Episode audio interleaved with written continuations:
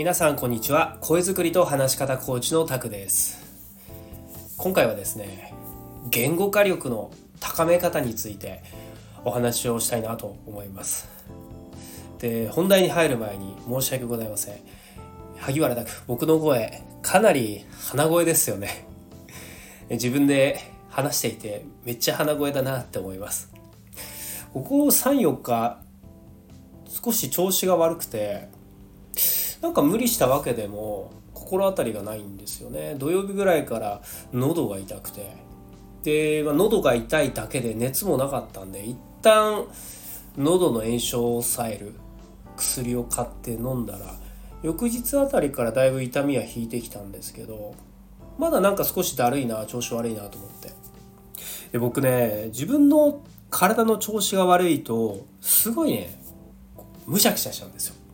むしゃくしゃしてしまうっていうのは自分に対してなんで自分こんなすぐ体調悪くしてるんだよって早く良くなってやることをやれよってね自分に対してすごいむしゃくしゃしてしまうところがあって良くないですね、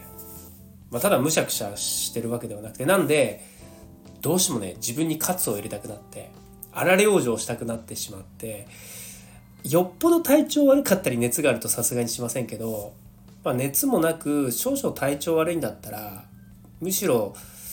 気合を入れた方が早く治るんじゃないかなみたいな。何の医学的根拠もないんですけどそんな感覚で、えー、昨日か。筋トレ行ってサウナ行ったんですよ。筋トレしてサウナして汗かいて体鍛えれば、まあ、良くなるでしょうと思ったんですけどね。昨夜は結構ねなんか咳が止まんなくてなかなか寝つけなかったですね。まあおかげさまで無理しない方がいいなと思ったんですけどでもね今朝は結構調子いいですね。でもやっぱり鼻声は治ってないって感じで。なのですいません。お聞き苦しい声での音声配信大変申し訳ございませんが言語化力の高め方について最後までお付き合いいただければなと思います。そんな鼻の調子悪い体の調子悪いんだったら音声配信しなくてもいいじゃないですかって思うかもしれないんですけどこれはこれで僕に目的があって何のためにこういった音声配信をしてるかっていうともちろん塾生さんとかこの音声を聞いてくださってる方に対してなるべく定期的にメッセージとか送りたいなっていう思いもあるんですけどもう一つは自分のためでもあるんですよね。自分のために音声を配信してると。何のために自分の何のために音声配信をしてるのかというとこれまた今日のテーマにもつながるんですけど言語化力を高めるためなんですよ。コミュニケーションコーチすごく抽象度の高い言葉ですよね。コミュニケーションといっても人との会話だったり対話だったりあとは誰かに対して伝える力とか言葉以外の非言語的なコミュニケーションスキルノンバーバルスキルっていうものも踏まえて総合的なねことを一つコミュニケーションと言いますが、まあ、僕自身その総合的なコミュニケーションスキルの向上についてのパーソナルなコーチングやトレーナーを行っております。でその中で塾生さんからもとても多い言葉っていうのが、まあ、悩みのトップ3ぐらいに入る、うん、不足しているものっていうのがすなわち言語化力不足。これなんですよね。言語化力が足らないんです。語彙力が低くてなかなか自分の言いたいことがうまく言葉にできないんですと。いう悩みが多いです。で事実最近ストア化で言語化力養成講座というものを講座オープンにした。オープンというのは講座として、募集をかけたんですけど結構いいねとかあとお問い合わせとか申し込みも入ってきてあやっぱり言語化力ってすごくニーズあるんだなって思いました。で以前言語化力養成講座っていうのを無料で3回か2回講座開催したんですけどやっぱり申し込み殺到しましたね。で結構その講座の内容がだいぶ良くて参加者の方から絶賛本当に良かったですということで手前味噌ながら絶賛の声をいただいてでそれに関連する YouTube 動画をアップしたんですよ。言語化力養成講座で行った内容とか大事な部分を30分ぐらいの動画にして言語化力養成言語化力の高め方っていう YouTube を配信したらこれまた結構再生数とかね伸びましてで直にコメントもいただきました。こういう動画を探してたんですと。他の動画見てもなかなか言語化力について具体的に分かりやすく解説されてる動画なかったですけどこれまさにぴったりでしたっていうコメントをいただいてはい。あのちゃんと載ってますんでね。YouTube のコメント欄載ってますんでご覧いただきたいんですけどそのぐらい結構評判であ結構自分自身が作ったこの言語化力の高め方っていいんだなと改めて認識できました、まあ、もちろん僕が勝手に考えたっていうよりかは僕自身も言語化力不足に悩んでいた時期があってでどうやったら高まるかなってことを試行錯誤しながら磨いていってでそれを一つ体系化したものが今に至ります。でその中で言語化力を高める方法ってまいっぱいあるんですよ。いっぱいあるんですけど、まあ、一つ言えるのは今言語化力を高めることってそのツール手段はいっぱいあるんですよね。でそのツールの一つがいわゆる今僕がやっている SNS を通じた発信なんですよ。SNS っていうとソーシャルネットワークサービス例えばあ Facebook、Instagram、YouTube とか Twitter 今 X ですねもろもろあとは音声アプリまこの配信しているまさにスタンド FM もありますし、ボイシーとかもありますけど、いわゆるオンライン上でのコミュニケーション、相互間のコミュニケーションを SNS と言いますが、こういった SNS を利用すれば、好きな時にいつでもどこでもコミュニケーション取れるんですよね。で、相手がいなくても、こうやってスマホ1台で好きなことを発信できるので、でこういう好きなことをスマホ1台でも好きに発信しているだけでも、言語化力って高いんですよ。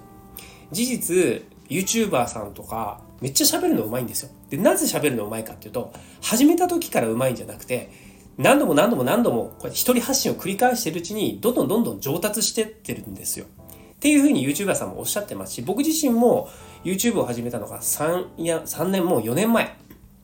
4年前に始めた時は本当に自分で言うのはなんですけど、思った以上に喋れなくて滑舌も悪くて話し方の欲もなくて、うわ、こんなんで自分 YouTube やるんだって思ったのが初めだったんですけどそれが3ヶ月半年1年と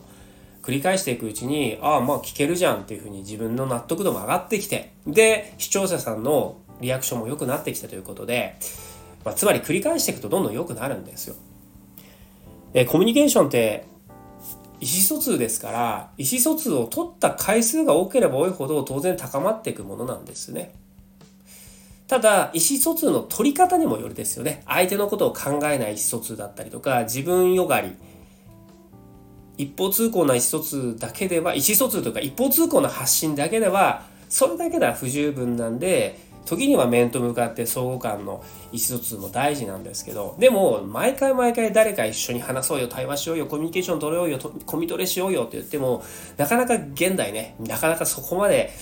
対面でお会いする時間もとか機会を得るのも難しいですからじゃあそんな時はこうやって SNS を使って発信をしながら自分自身の発信力高めていきましょうよと。そうすることによって言語化力高まっていくんですよと僕は思うのでこうやって鼻声なんですけどなるべくコンスタントに発信をしながら自分自身の言語化力を磨いているというかね衰えないようにしているという次第です。ですから僕自身のためでもあります。ただ皆様においてもこのスタイフとかね誰でも始められるんですよ。だからもし言語化力高めたいなと思ったら言語化力の高め方とかいろいろ調べるのもいいですけどずっと調べてばかりで漢字のトレーニングしなければ一向に言語力上がらないじゃないですか。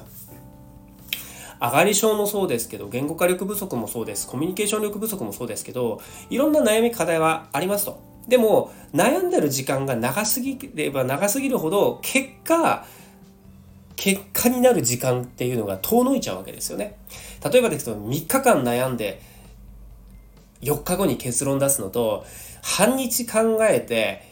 その日に結論出すのとではその結論に対しての結果リターンっていうのが断然後者の方が早いじゃないですか。で結果それに対して良かったら自己評価高まりますし悪かったら見直せばいいって繰り返し PDCA の繰り返しがやより技術だったりね能力の向上につながるので悩む時間があればもうとっとと行動しちゃうっていうのも一つの方法です。で SNS はまさにすぐに、えー、具体化できる、えー、行動に起こせるすごく有効的なツールなんでぜひ SNS を使ってね皆さんも発信してみるのもありなんじゃないかなって僕は本当に思いますね。今熟成さんも YouTube とか Twitter とか始めてみるのもありなんじゃないかなってねすごく思ってるんですよ。ただ YouTube の場合はね自分の顔を出すのか出さないのかとか何を話すのかとかコンテンツにもよりますしね。だからハードル少し高いなと思われるかもしれません。であればスタンド FM とかっていう音声専用のプラットフォームからの発信だったら言ったって声だけですから準備も手間もいりません。すごく気軽に簡単に始められます。で繰り返していくほどどんどんどんどん言語化力高まっていきます、うん、そうですね。SNS を使ってどんどん発信するって大事なんじゃないかなと。そうやって音声とか言語などをどんどんどんどん発言発信する。とにかく喋る。言葉にするの繰り返しが言語化力につながると思っています。ただしですね、まあ、じゃあ思ったこと何の脈絡もなく目的を考えずに好き放題喋ってればそれはそれでいいのかというとそれはそれでですね言語化力は高まらなかったりします。むしろまどろっこしい何が言いたいのかわからない非論理的な話し方になってしまう恐れがありますので最低限ですね何か発信をする場合はその発信内容に関しての一貫性とかテーマとかあとは誰に対してっていう宛先とかどう何をどう伝えたいのかっていうメッセージ。まあ、訳するとこのテーマですね、と宛先メッセージ、TAM、テーマ、宛先メッセージを最低限決めておいてから発信する方がより良いと思います。何でもいいんですね、テーマは仕事のことでも、家族のことでも、自分のこと趣味のこととかね人生のことでも何でもいいのでテーマをある程度固めておくと。で宛先も大事です。誰に対しても宛先が向いていないと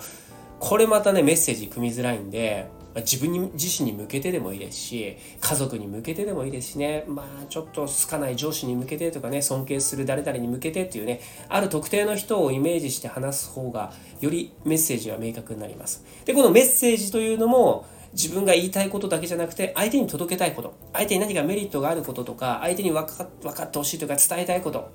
そういった思いというものを言葉にする。最低限このテーマ宛先メッセージを固めておけばもうすぐにね SNS を使って発信できます。でこうやって SNS を使って発信を続けることによって確実に言語化力高まります。ハードル高いかもしれませんけれどもでも熟成さんも YouTube とか Instagram で発信されてる方いましたし過去入塾された方もヨガのインストラクターさんはインスタグラムでライブ配信をする時にもっといい声で伝わりやすい話し方で発信ができればなってことで入塾された方もいるのでやっぱり SNS でもっとよりよく話せたらなって思いがあって学ばにに来られる方もいるのでだったらじゃあ SNS を利用して自分自身の言語化力だけでなくコミュニケーション力発信力磨いていくということで、まあ、いろんな相乗効果あるんじゃないかなと思います。ハードル高いかもしれませんが、まあ、そんな感じで言語化力ってねあのいろいろ高めるためのツールはありますよって話でした。それでもいろいろハードル高いんだったら Twitter とかもいいですね。X ですね。X なんかも今度喋らなくていいです。文章を送るってだけなんでこれも日々思ったことを文章にするっていう意味では言語化力にもつながりますからまとめたいと思いますが SNS を使ってぜひ言語化力を高めるという手法もぜひお試しいただければなと思います。はい。というところで今日はこの辺りにしたいと思います。なんとなくちょっと今日何話そうかなってことをそんなにざっくり決めずにあ鼻声だけど SNS のことをそれでもこうやって発信するのは何でだろう？あそっか自分自身も喋り方を鍛えるためにこうやって音声発信を続けてるから自分自身のためでもあるしそれが結果的には誰かに伝わって誰かのためにもなるしいわゆる相乗効果だな。よし今日も頑張って鼻声だけど発信しようと思って今に至った次第です。はい。最後までお聴きいただきありがとうございました。今日も良い一日をお過ごしください。そしてまた次の音声でもお会いしましょう。声作りと話し方コーチタクでした。それでは。